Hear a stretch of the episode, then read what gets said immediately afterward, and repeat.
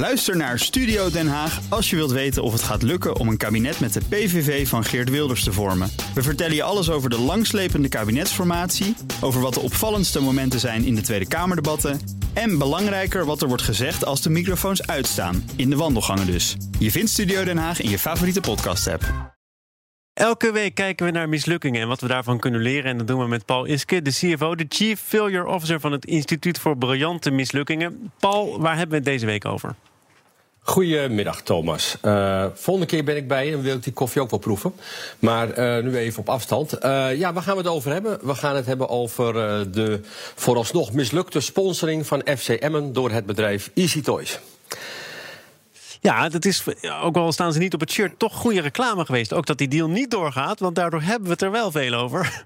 Ja, ja, ja, ja, nou ja, oh, nu ook weer, hè? Ook, weer een paar minuten aandacht. Ja, ja, ja. Nog nee, maar het is toch wel even interessant. Ja, nee, het is interessant te kijken wat is daar nou eigenlijk aan de hand. Hè? Kijk, uh, een heleboel voetbalclubs die hebben het ontzettend moeilijk. Uh, uh, hebben natuurlijk tijd niet kunnen spelen. Nu minder supporters. En als het even een beetje tegen zit, straks nog minder. ja, en dan is elke cent natuurlijk hartstikke welkom. Zeker voor zo'n, nou, toch een provincieclub als FC Emmen. En die hadden een mooie sponsordeal, hè? een half miljoen per jaar. En dan, ja de, de shirtsponsor, de hoofdsponsor zou dan zijn het bedrijf Easy Toys. Nou, uh, alleen ja, daar is iets mee, althans volgens de KNVB. Uh, want de KNVB die uh, keurt eigenlijk deze sponsoring af. En, en wel op basis van de business waar Easy Toys in actief is. Want uh, ja, er zit dus een naam speelgoed in, maar het is dus uh, geen speelgoed voor kinderen, maar het is speelgoed voor volwassenen. En uh, daarvoor voert de KNVB hun artikel 3 van het sponsorreglement aan, waarin onder andere staat dat een sponsor niet in strijd mag zijn met de goede smaak of het fatsoen.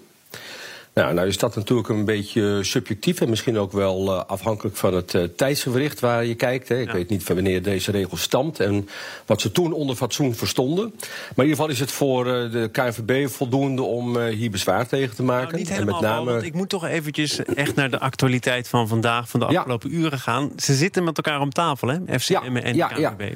Ja. Daarom zei ik ook. De vooralsnog mislukte sponsoring. We weten natuurlijk niet wat eruit komt. Maar uh, de toelichting van de KNVB was verder van... Ja, nou ja, supporters van alle leeftijden volgen het voetbal... Uh, door onder meer de wedstrijden en de samenvattingen daarvan te bekijken. En dan vinden ze het niet gepast dat uh, die supporters ongevraagd geconfronteerd worden... met een reclameuiting die direct of indirect in verband kan worden gebracht... met de seksindustrie. Want dat, daar zit het bedrijf natuurlijk in. Ja. Um, overigens zou het ook niet op de shirts van de jeugdspelers terechtkomen hoor. En ook geen, geen afbeeldingen van producten, gewoon alleen maar de naam Easy Toys. Uh, en dat heeft tot, uh, hier en daar tot onbegrip geleid. Uh, zelfs in de Tweede Kamer heeft het Groningse Tweede Kamerlid van D66, Antje Diertens de minister van de Medische Zorg schriftelijk gevraagd of, of dit eigenlijk wel klopt. Of dat kan, dat de KNVB dat zomaar kan verbieden. Uh, alleen ja, ik denk natuurlijk dat de overheid zich ook niet zo erg moet gaan bemoeien met het beleid binnen een bond. Hè. Dus daar moet je natuurlijk ook weer voorzichtig mee zijn. Ja. En anderen ja, die maken weer opmerkingen over ja, fatsoen, uh, biermerken mag wel, gokken mag ook. nou ja, dan komen natuurlijk die, die, die, die discussie over Qatar weer. Hè, daar blijf ik ook even vandaan. Maar het, het, het, is een grijs gebied van wat bedoelen we nou met goed fatsoen. En wat jij al aangaf, Thomas, Easy Toys die lag natuurlijk helemaal slap. Want in de tussentijd is het bezoek aan die site al meer dan verdubbeld. Ja. Dus mensen geven al aan van joh, Easy Toys, je doel is al bereikt met die sponsoring. Dus maak dat geld nou maar gewoon over. Hè? Dus en wat ik wel heel mooi vond, afgelopen week speelde PSV dus uit bij FC Emmen. En dat was een ongelooflijk afschuwelijke eigen doelpunt, een blunder van de keeper. En mensen noemden dat al easy goal. Ja, dus uh, ging al van, ja. Dan ben je, dan ben je echt een merknaam geworden, wat ze al waren. Maar dan sta je voor iets groters bijna. Ja, ja precies. Dus, dus ja, dus, het bracht mij ertoe om te denken: oké, okay, die sponsoring, wat ik al zei, en wat jij ook al aangeeft, die is tot op heden niet gelukt. mag even niet. en dan noem ik het even een mislukking. En, en de vraag is: is het dan ook een briljante mislukking? Daar voordat jij zelf de vraag stelt. De formule, zeker weten. de viral formule. Daar komt die. De viral V-I-R-A-L. De V van visie. Nou ja, de poging om geld binnen te halen voor een club is altijd te verdedigen. En zeker in de huidige situatie, waar het water echt aan de lippen staat. Echt van levensbelang. Ik geef het een 9. De inzet. Nou ja, zowel de club als Easy Toys hebben echt hun best gedaan om op een acceptabele manier tot een overeenkomst te komen. En, en, daar toch probeert binnen ja, hun mogelijkheden het netjes te doen. En er ook nou, iets van te maken waar alle partijen wat aan hebben. Ja, kan daar weinig verkeerd in zien. Een 8. Nou, het risico. Ja, je loopt natuurlijk een reputatierisico als jij uh, gaat spelen met iets wat geassocieerd is met de seksindustrie. Je weet wel dat er vanuit allerlei hoeken protesten kunnen komen.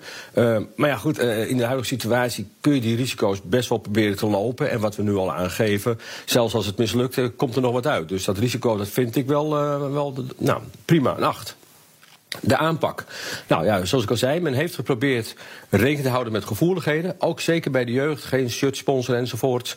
Ja, en of dat nou ver genoeg gegaan is, dat is een discussiepunt. En daarnaast kun je wel afvragen of er ook wel voldoende onderzoek is gedaan naar het draagvlak uh, buiten de eigen uh, kennissenkringen, buiten de fans enzovoort. Dus ja, daar hadden ze misschien net even iets meer al van tevoren aan kunnen besteden. Ik geef het een 7. Nog wel een voldoende, maar niet, niet vreselijk goed.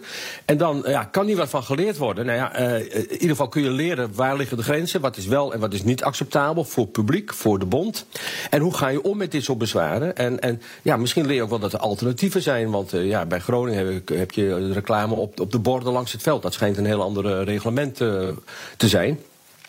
Maar goed, ik denk dat er heel veel van geleerd kan worden. Ik kom op een 8. Dus als ik dat nou eigenlijk zou uitrekenen, uh, die, die vijf uh, factoren, dan kom ik dus uit op een 8. Dus ik vind het een briljante mislukking. En die uh, poging, die verdient dus ook echt een tweede kans. Die krijgt hij ook vandaag ja, al en, misschien. En, ja, wie weet, en als ze nog even naar dit, dit programma luisteren, dan komen ze misschien tot een ander inzicht. Ik hoop het maar. Paul Iske van het Instituut voor Briljante Mislukkingen. Dankjewel.